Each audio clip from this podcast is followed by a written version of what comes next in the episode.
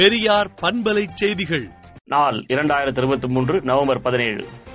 மேலும் தனது மூர்க்க பிடிவாதத்தை காட்டி உச்சநீதிமன்றத்தை அவமதிக்கப் போகிறாரா ஆளுநர் ஆர் என் ரவி என்றும் இரண்டாயிரத்தி இருபத்தி நான்கு பொதுத் தேர்தல் தான் ஒரே தீர்ப்பு என்பதை வெகு மக்களுக்கு புரிய வைப்பதே முன்னுரிமை பணி என்றும் திராவிடர் கழக தலைவர் ஆசிரியர் கி. வீரமணி அறிக்கை விடுத்துள்ளார்.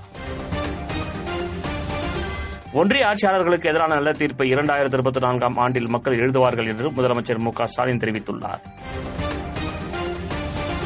ஒரு ரயில்வே அதிகாரிக்காக ஆயிரம் பணியாளர்கள் அலக்கழிக்கப்படுகின்றனர் என மதுரை எம்பி சு. வெங்கடேசன் தெரிவித்துள்ளார். மாநில உரிமைகளை மதிக்காத மத்திய ஆட்சியாளர்களால் அரசியலமைப்பு சட்டத்திற்கு ஆபத்து என முதலமைச்சர் மு. க. ஸ்டாலின் தெரிவித்துள்ளார். அண்ணா பல்கலைக்கழக தேர்வு கட்டணம் உயர்வு எதிர்வரும் செமிஸ்டருக்கு பொருந்தாது என அமைச்சர் பொன்முடி விளக்கம் அளித்துள்ளார். தமிழகத்தின் ஐந்து மாவட்டங்களில் இன்று கனமழைக்கு வாய்ப்புள்ளதாக வானிலை ஆய்வு மையம் தெரிவித்துள்ளது. தமிழகத்தில் அடுத்த இருபத்தைந்து ஆண்டுகளுக்கு திராவிட ஆட்சிதான் என்று அமைச்சர் சேகர்பாபு தெரிவித்துள்ளார். வங்கக்கடலில் நிலவி வந்த ஆழ்ந்த காற்றழுத்த தாழ்வு மண்டலம் மிதிரி புயலாக வலுப்பெற்றது என்றும் புயல் கரையை கடக்கும் போது மணிக்கு அறுபது முதல் எழுபது கிலோமீட்டர் வேகத்தில் காற்று வீசக்கூடும் எனவும் தெரிவிக்கப்பட்டுள்ளது. விவசாயிகளின் நியாயமான கோரிக்கைகளை அரசு நிறைவேற்ற வேண்டும் என எதிர்க்கட்சித் தலைவர் எடப்பாடி பழனிசாமி வலியுறுத்தியுள்ளார். உத்தரகாண்ட் சுரங்க விபத்தில் மூன்றடி அகல குழாய் மூலம் நாற்பது தொழிலாளர்களை மீட்க திட்டமிடப்பட்டுள்ளது.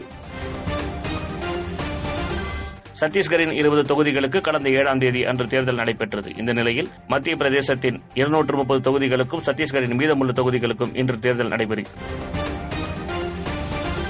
ராக்கெட் பீச்சுக்கு பதிலடி கொடுக்கும் விதமாக தெற்கு லெபனான் மீது குண்டுமழை பொழிந்தது இஸ்ரேல். சீன அதிபர் ஜி ஜின்பிங் சர்வாதிகாரி என அமெரிக்க அதிபர் ஜோ பைடன் விமர்சித்துள்ளார். இஸ்ரேலை பயங்கரவாத நாடு என குறிப்பிட்ட துருக்கி அதிபர் பேச்சுக்கு இஸ்ரேல் அதிபர் நெதன்யாகு கடும் கண்டனம் தெரிவித்துள்ளார். விடுதலை நாளேட்டை விடுதலை டாட் இன் இணையதளத்தில் படியுங்கள்.